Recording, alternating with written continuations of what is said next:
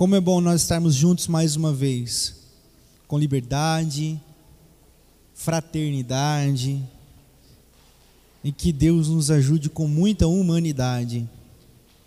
Esse é o tema nosso dessa noite. As janelas da nossa humanidade. Temos conversado sobre essa perspectiva de janelas, essa perspectiva de algumas janelas que precisam ser abertas dentro de nós, outras janelas que precisam ser fechadas, para que a gente possa encontrar a vida, a vida eternal, a vida prometida por Jesus de Nazaré. E hoje nós vamos falar sobre as nossas janelas, ou as janelas da nossa humanidade. E sobre esse tema, eu quero iniciar dizendo que eu poderia, que eu vou tentar trabalhar em dois aspectos. O primeiro aspecto é a nossa humanidade como pessoa. A nossa humanidade como indivíduo, como ser humano. E o outro aspecto é a nossa humanidade no sentido coletivo. A nossa humanidade do indivíduo que faz parte de um todo e de um todo que é formado por indivíduo. E eu oro a Deus para que de tudo aquilo que eu fale aqui essa noite, o Espírito possa falar com você. A minha oração é que de tudo que humanamente eu disser, o Espírito possa tocar na sua alma e possa fazer refletir a luz que romperá toda a escuridão da minha, da sua, das nossas almas. Amém? Que o Senhor nos dê a sua palavra em nome de Jesus. Eu convido você a abrir comigo sua Bíblia no Evangelho de Marcos, no capítulo 8.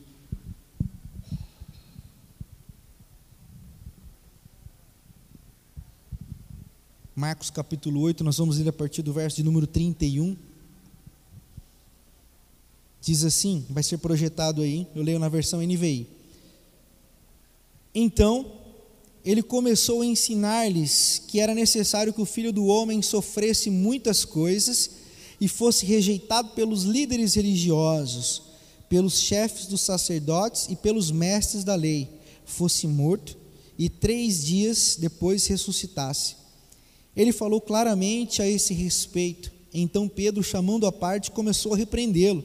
Jesus, porém, voltou-se, olhou para os seus discípulos e repreendeu a Pedro, dizendo: Para trás de mim, Satanás, você não conhece das coisas de Deus, mas nas dos homens. Você não pensa nas coisas de Deus, mas nas dos homens.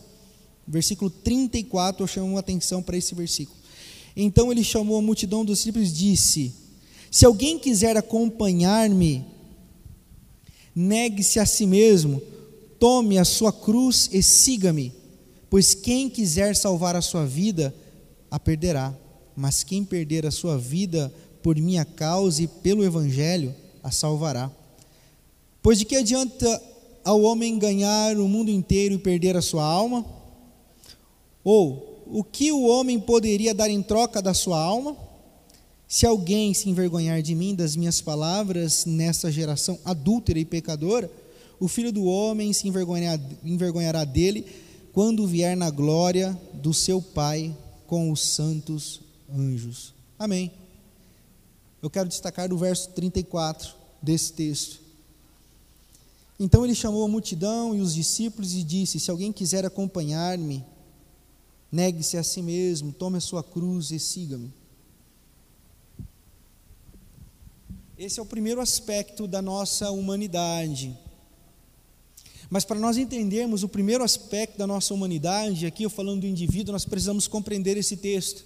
Porque esse texto, dentro desse contexto que ele está inserido, ele tem roubado a minha, a sua e a nossa humanidade. Isso por quê? Porque nós lemos esse texto dentro de uma perspectiva moral. Moral estritamente moral. Nós fazemos da nossa humanidade um negue-se a si mesmo. Fazemos da nossa humanidade um pecado capital. E a nossa humanidade é negligenciada, adulterada, violada, em detrimento do texto mal interpretado do negue-se a si mesmo. É por isso que não é incomum você encontrar pessoas que eram felizes na sua vida, se convertem, se tornam chatas, arrogantes, prepotentes, soberbas, mal-humoradas, intolerantes.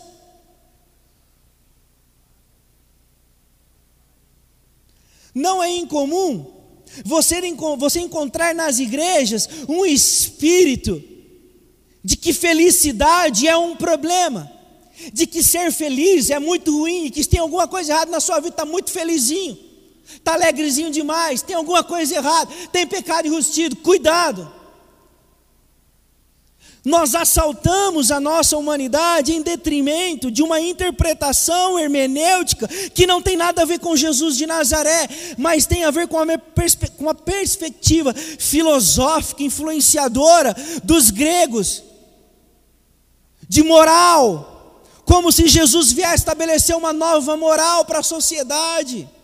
Como se Jesus estivesse preocupado com a moralidade da sociedade. E Jesus diz: Não, eu tenho uma nova forma de vida para vocês. Eu tenho uma nova forma de ser gente para vocês.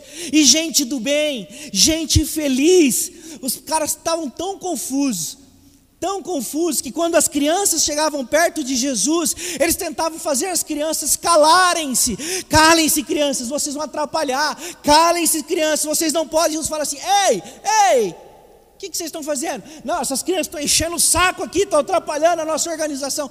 Jesus falou assim: Ei, deixem elas vir até mim. Por que, que vocês estão incomodados com as crianças? Porque criança incomoda. Porque criança bagunça o coreto. E Jesus falou assim: Eu não quero um coreto organizado. Eu quero um coreto de gente. Pessoas Pastor, mas o texto está dizendo: negue-se a si mesmo, tome a sua cruz e siga-me. Amados e amadas, Jesus está ressignificando o sentido da nossa vida, ressignificando o sentido da nossa humanidade. O problema é que nós morremos para as coisas erradas. Em nome de uma aprovação religiosa, em nome de uma vestimenta moral, nós começamos a morrer para coisas erradas, para parecer, para exalar. Nós começamos a aceitar convites que nós não aceitaríamos e começamos a negar convites que nós não negaríamos, mas nós o fazemos porque nós temos que morrer para algumas coisas.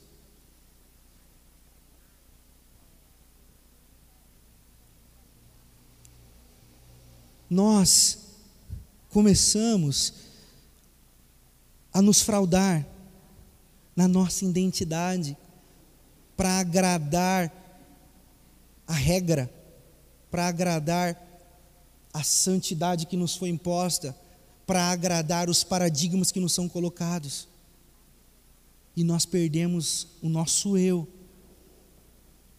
nós perdemos a nossa identidade e nós passamos a não viver. Repito, começamos a morrer para coisas erradas. E quando nós começamos a morrer para as coisas erradas, é consequência, é como se 2 mais 2 fosse 4, nós começamos a ficar mais mal-humorados, nós começamos a ficar mais pesarosos, nós começamos a ficar com angústias enrustidas, e aquilo que era para ser prazeroso se torna um martírio. Só que, como Jesus pediu para a gente morrer para a gente mesmo, o martírio é para a glória de Deus.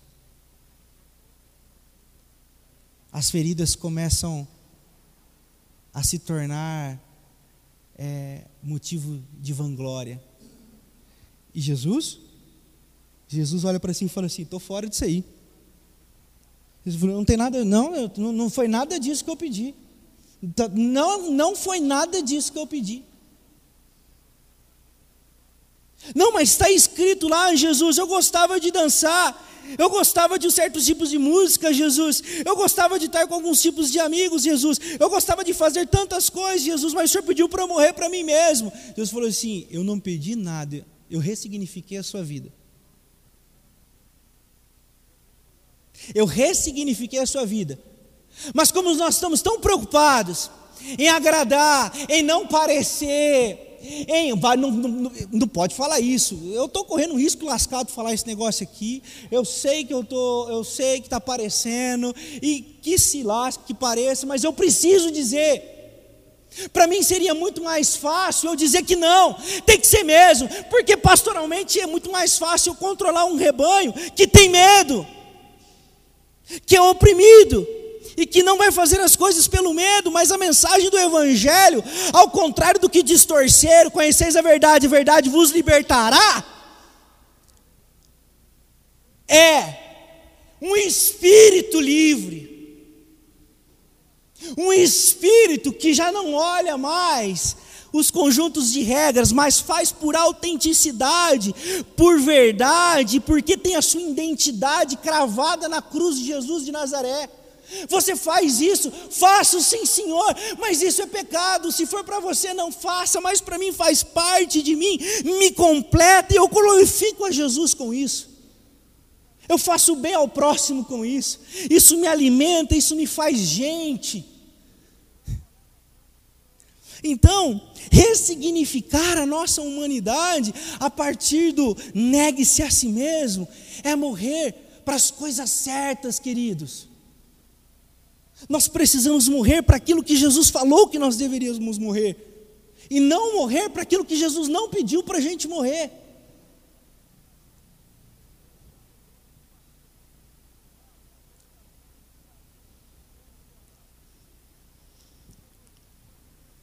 na nossa humanidade. E quando nós encontramos ela, é tão bonito que é incapaz que alguém que encontra a sua humanidade se deleite naquilo que não agrada a Deus. Porque Ele nos libertou para que a gente fosse de verdade. E quando nós somos de verdade, a verdade habita em nós. E quando a verdade habita em nós, nós de fato existimos. E se existimos, nós existimos para um motivo apenas: por Ele, para Ele, por meio dele, para Ele, são todas as coisas. Então, nada do que eu faça não vá, não vai ser para a glória dele, ou vai ser tudo para a glória dele, melhor dizendo. Mas quando eu for então, na minha, na minha verdade, isso aqui é sim o conceito pós-moderno, e se você não gosta, o problema é só seu. Isso, na pós-modernidade, essa verdade, ela habita em mim, ela habita em nós. E cada ponto de vista é a vista de um ponto. Mas no coletivo, todos somos edificados. Porque, como já diria Voltaire, comentamos isso no nosso PG durante a semana, nas nossas diferenças, Voltaire, um filósofo francês que marcou a era do iluminismo no século XVIII na França, nas nossas diferenças é que nós somos iguais. Olha que lindo. Vou repetir. Nas nossas diferenças é que nós somos iguais. E nessa pluralidade, nessas múltiplas verdades, uma verdade tange, uma verdade brota, qual é? De que Ele é por nós, de que Ele habita em nós, e se Ele habita em nós, nós fazemos tudo para a glória dEle. Então, já não se tem mais uma adoração em massa, moldada de fábrica, tem-se adoração genuína, verdadeira, porque é gente adorando o Criador, é gente adorando aquele que ele encontrou, é gente prestando a verdadeira adoração. A mulher samaritana, em João capítulo 4, ela tenta, ela tenta esquematizar, ela tenta irromper a sua humanidade. Qual é o jeito certo? Qual é a maneira certa?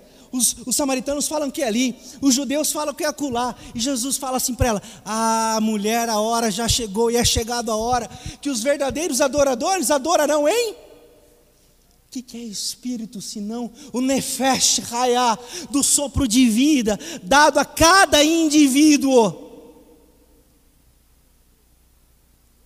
Então, quando nós somos quem deveríamos ser, e não aquilo que todo mundo acha que a gente deveria ser, nós nos encontramos na nossa essência.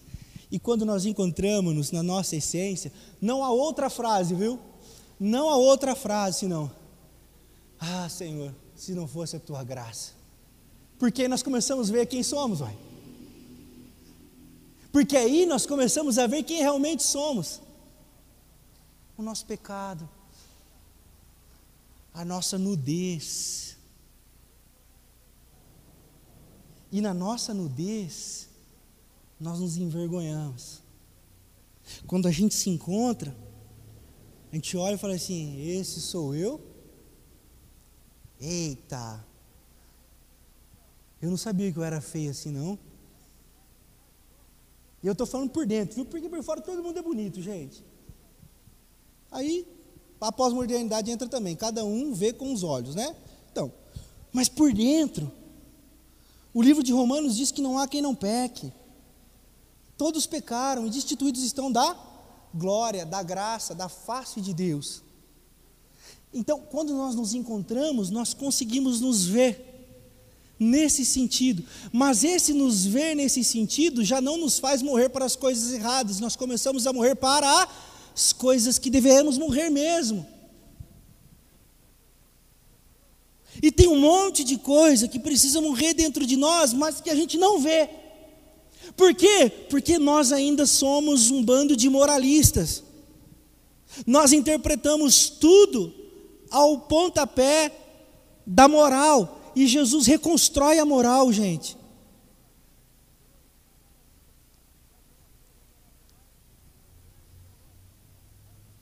Vejam, em João capítulo 8, a mulher pega em adultério. A mulher pega em adultério. Ela é apresentada diante de Jesus como uma cilada, uma cilada moral. Por quê? Eles chegam para Jesus, essa mulher foi pega adultério. O que, que a lei diz? Porque os caras já estavam sacando que Jesus era meio. Sabe? Esse, esses caras que não são tão firmes. Jesus não parecia tão firme. Jesus não parecia tão assim. Está escrito. E quando elas apresentam Jesus, a Jesus a mulher, está escrito. O que, que o senhor diz? Aí ele fala, está escrito.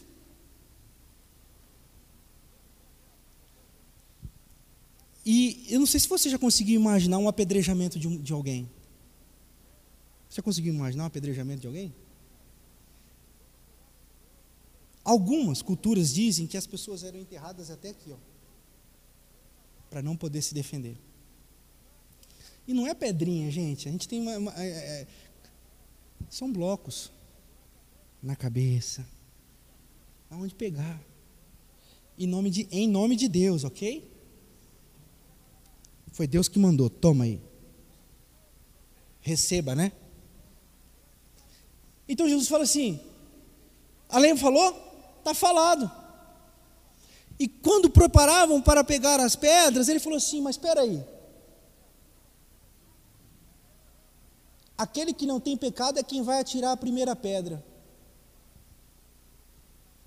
E a poesia, já expliquei isso aqui, vou dizer, a poesia da interpretação desse texto sagrado diz: aquele que não tenha pecado com ela.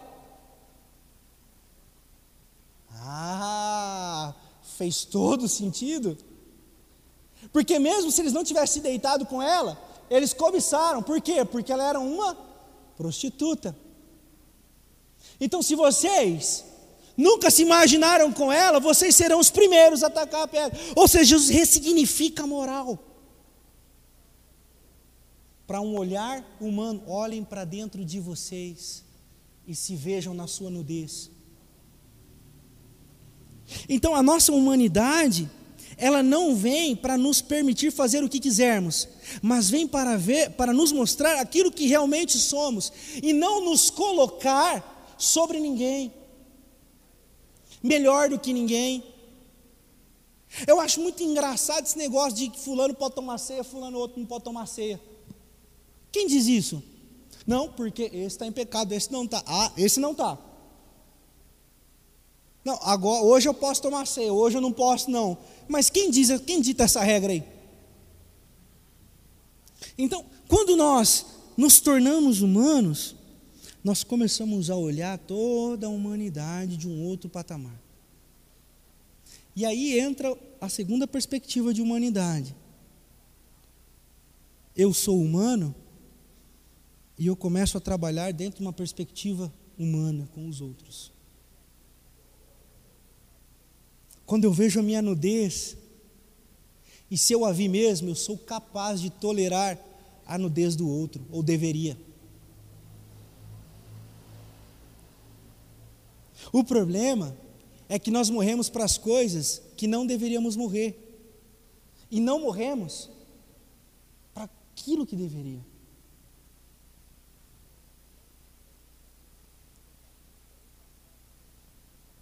Mahatma Gandhi tem uma frase muito interessante: que o desafio dos cristãos é falar de Cristo para eles mesmos.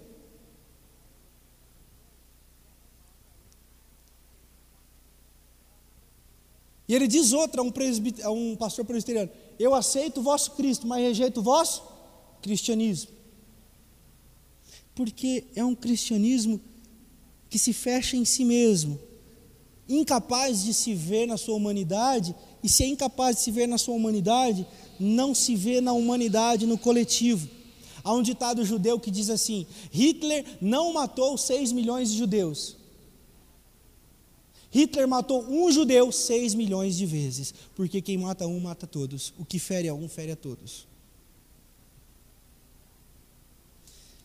Então, nessa nossa humanidade, nós começamos ou deveríamos começar a olhar de uma outra perspectiva, mais humana. E para explicar essa perspectiva mais humana e do que é morrer para as coisas que devemos morrer, você não precisa abrir, depois você pode ler lá em Mateus capítulo 1, verso 18. Vai dizer que José, José,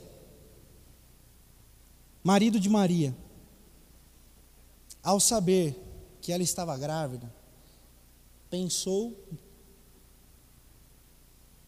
e como ele era justo,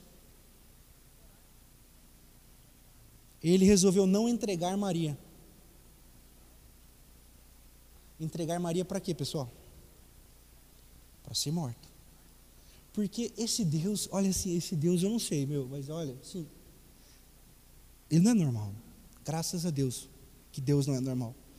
É, é, deu, deu para entender, né? Porque ele, ele, ele diz assim: a moça vai ficar grávida no primeiro século. De quem? Do Espírito Santo.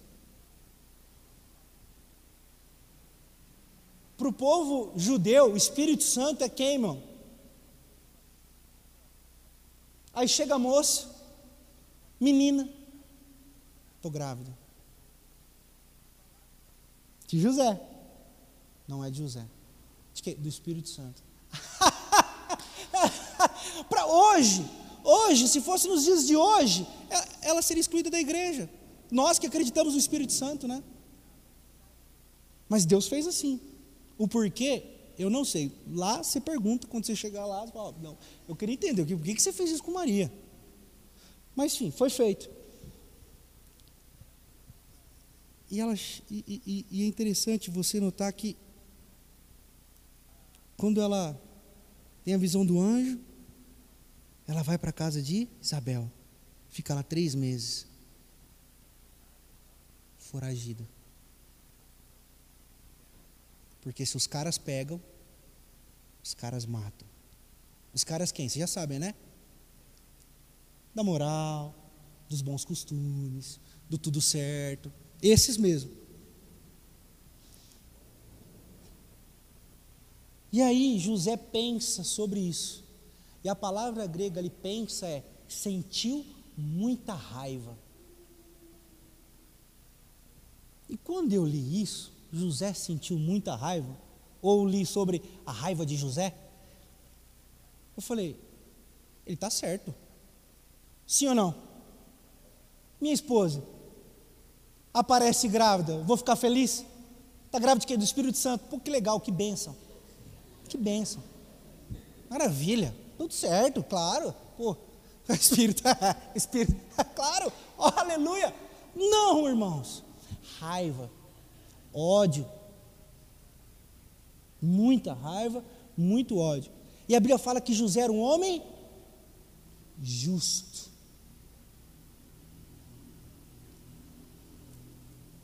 Bom, mas se ele fosse justo, a Bíblia diz que as adúlteras deveriam ser apedrejadas.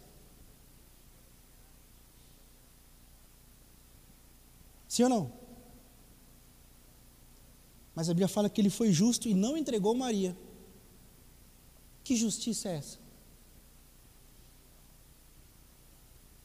A ressignificação das coisas que nós devemos morrer.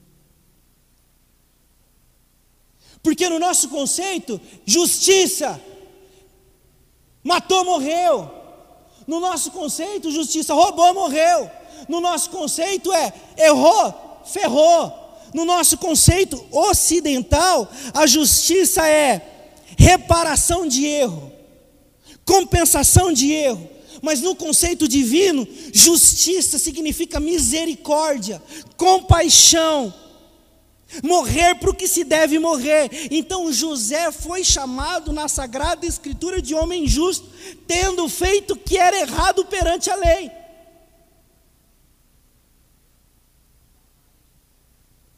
Conceito de ressignificação do que nós devemos morrer, meus irmãos. Nós morremos para tantas coisas, e nós matamos em nome de tantas coisas, mas nós não morremos para o que devemos morrer, que é para o ódio de quem faz coisas erradas, para a punição de quem não faz o que é certo. Nós pegamos raiva das pessoas, eu já ouvi, como que esse fulano entra aqui na igreja? Como que esse fulano tem capacidade de entrar aqui? Como essa prostituta senta aqui no nosso meio? Como esse travesti está sentado aqui no nosso meio? Como que esse adúltero está cantando no louvor? Como que esse divorciado está fazendo parte da, da equipe de, de recepção? Sei lá, escolha o exemplo que vocês quiserem. Tô só... Por quê? Porque na nossa humanidade nós não nos enxergamos ainda quem realmente somos. E quando não nos enxergamos quem realmente somos, nós achamos que temos o direito de dizer o que as pessoas são. Mas na humanidade que Jesus nos coloca, nós nos vemos totalmente incapazes de levantar um dedo para alguém. Nós nos vemos na realidade dizendo assim: quem sou eu para falar de você?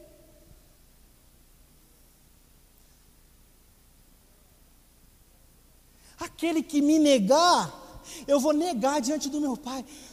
Nós achamos que negar Jesus é não vir à igreja.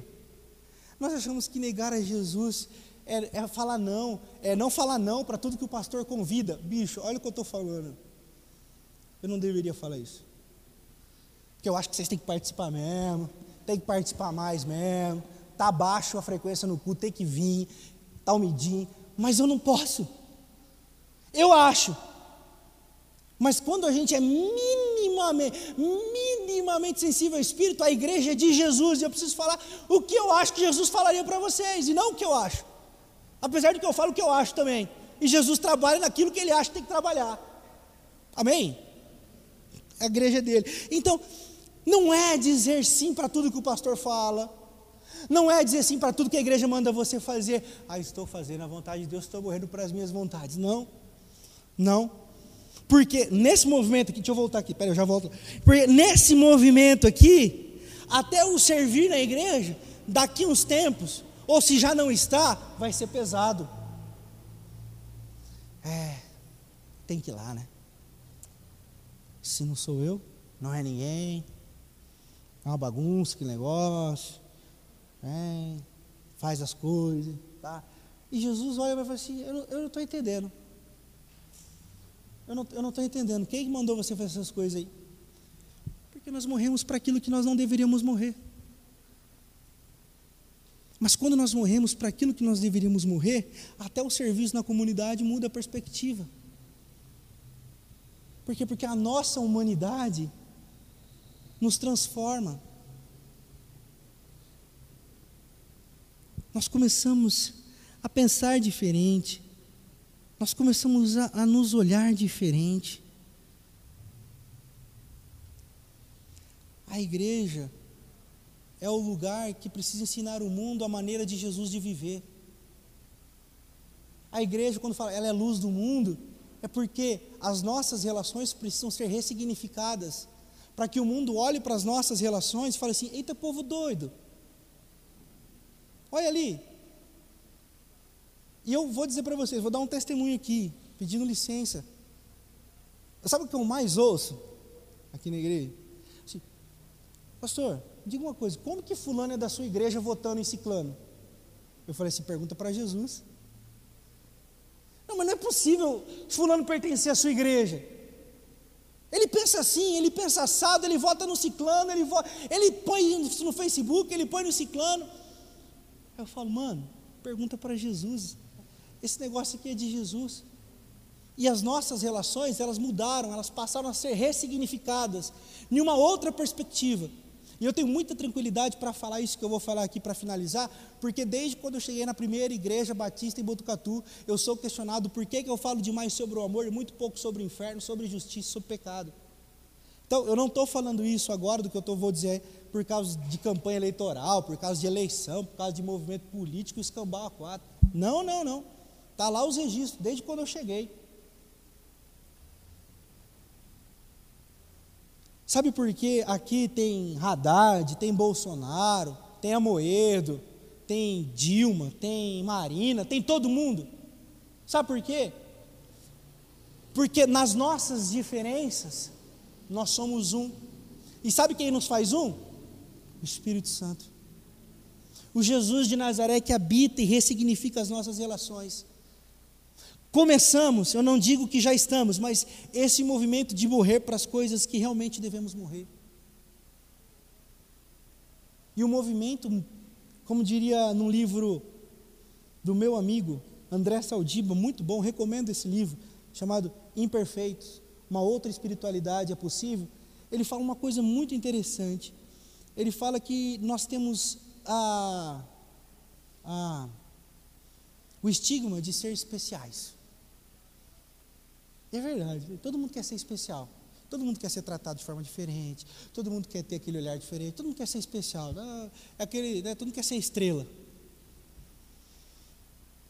E quando a gente tem esse pensamento, nós achamos que a nossa forma de pensar, o nosso jeito de ser, os livros que a gente lê, os livros que a gente gosta, os filmes que a gente assiste, as séries no Netflix, tudo que a gente pensa é o jeito certo, único e especial. E todo mundo que pensa diferente, ou é burro, ou é não sei o que lá, ou é um desaculturado, ou é não sei o que lá, ou é não sei o que lá. O que... É para esse tipo de coisa que a gente precisa começar a morrer. Porque José, ó, já fui José, André Saldiva, voltei para José para a gente não perder. Porque José ressignificou o que Jesus, o que Jesus quer que a gente pense. Ele tinha todas as razões. José era da linhagem de Davi, meu.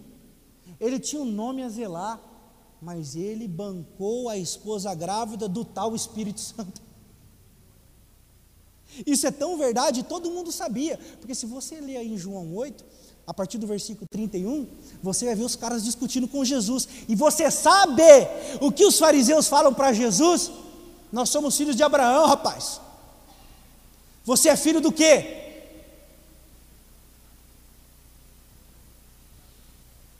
Isso mesmo, todo mundo pensou.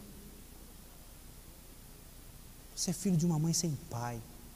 E você sabe que toda mulher, na cultura judaica do primeiro século, mulher sem marido com filho era vagabunda.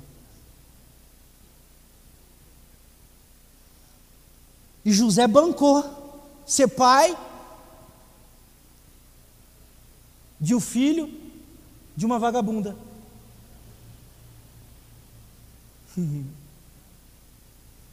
Esse é o meu Jesus. Esse é o seu Jesus. E quem somos nós para botar o dedo na cara de alguém? Estou falando aqui, mas então, então vou recolher o dedo. Então, quem somos nós, né? É, para botar o dedo na cara de alguém?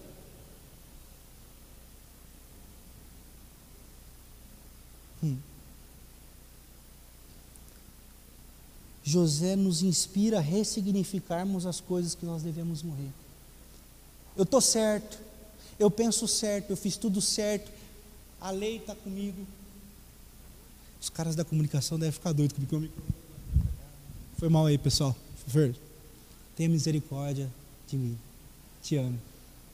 É, então, ressignificação das relações. Essa ressignificação da perspectiva do coletivo. Porque eu já me, me ressignifiquei. Eu sei quem eu sou. Eu conheço o meu pecado. Você sabe qual é o seu? Você sabe qual é a sua luta diária?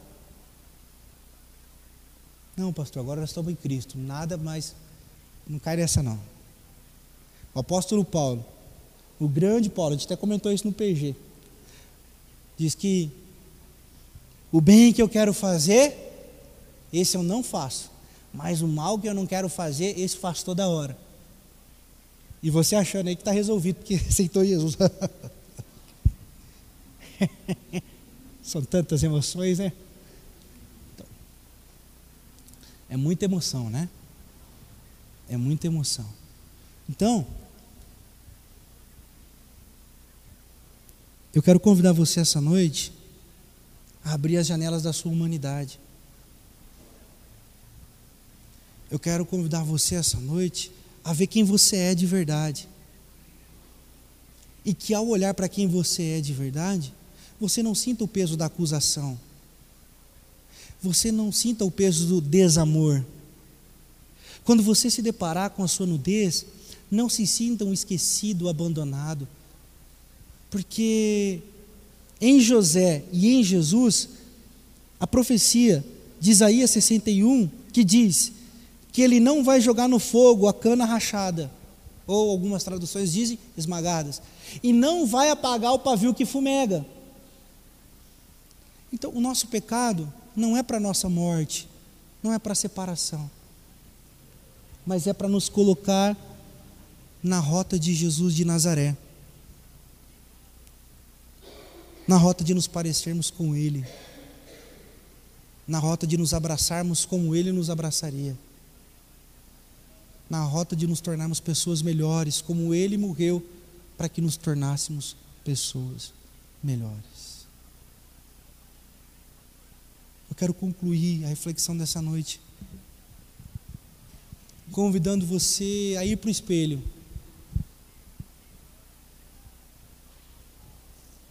E sabe, examinar a si mesmo e examinar o seu juízo sobre os outros. Examinar o seu olhar sobre os outros. Porque nós estamos tão certos, mas tão certos na forma de ser e na forma de pensar, que chega a dar raiva de quem pensa diferente. Olha só.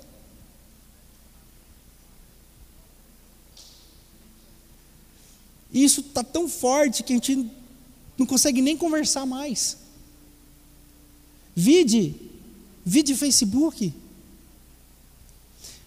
Vide. Eu não sei como é que vai ser o seu amigo secreto esse ano de família, não. Cancelado por falta de contingente. Vide. Eu penso A, eu penso B, fascista, petralha, desgraçado, desgraçada, bandido, bandido, e pá, pá, pá, pá, acabou. Porque nós temos razão. Porque nós estamos certos porque nós temos a verdade.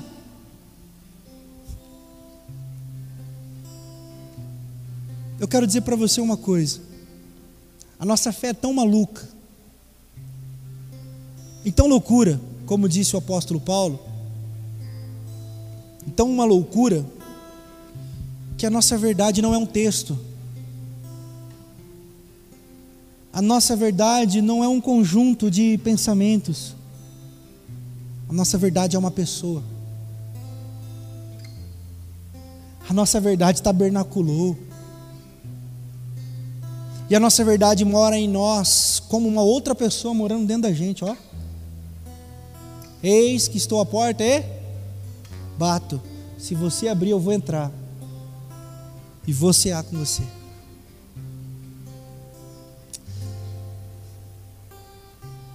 Mas nós estamos tão certos que nós odiamos aqueles que não são certos como a gente é. Eu quero convidar você a olhar para a sua humanidade. E a partir de quem você é realmente, você possa olhar para os demais.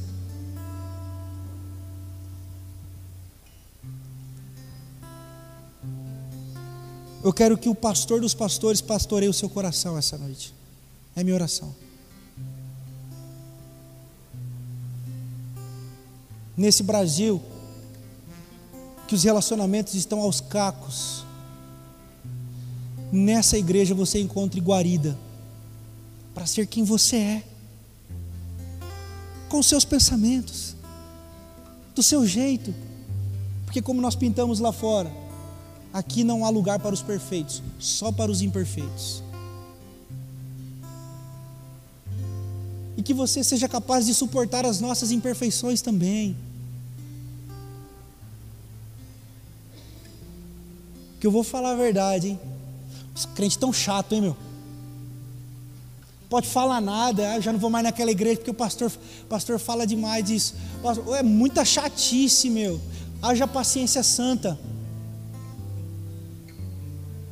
Ah, pastor, oh, eu quero convidar a comunidade ao amadurecimento. Pô, não concordo com tudo. Mas sabe, as relações são mais importantes.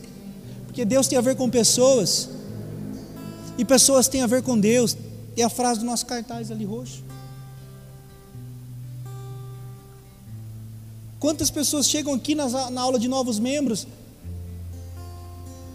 Estou acostumado já, pastor. Pediram para eu tomar cuidado com o senhor. Comigo? É, sua mensagem aí. Falo, meu Deus, onde nós estamos? É pecado amar demais. É pecado respeitar demais. É pecado simplesmente querer estar junto apesar das diferenças. Que sociedade é essa? E o chamado para a igreja é: não se contaminem com o padrão desse mundo, mas transformai-vos, renovai-vos. A vossa mente, o padrão de vocês segundo o padrão de Deus. E Deus é amor, compaixão, misericórdia. E quando te disserem, mas Deus é justiça, apesar de não estar escrito na Bíblia, você fala assim: é mesmo, a mesma justiça que fez José julgar Maria. Você é mesmo. Amém. Apesar de não estar escrito, mas é mesmo. É respeito. É abraçar a dor. É abraçar a condição de vulnerabilidade do outro. Porque entendeu que ali também é outra pessoa. Pessoas precisam de pessoas. E pessoas precisam de Deus. Você não precisa de igreja. Você não precisa de religião. Você não precisa de um pastor te dizendo o que é certo e o que é errado. Você precisa se encontrar com a sua humanidade. Você precisa ser cheio do Espírito Santo de Deus. E quando isso acontecer, a comunidade vai ser o seu lugar de refúgio e de alimento. Então já não é mais por obrigação religiosa, é por um movimento do Espírito que é de dentro para fora. Coloquemos-nos de pé. Cante essa canção, pedindo para que o Senhor abra uma janela na sua alma, uma janela dentro de você, para que você se veja, se encontre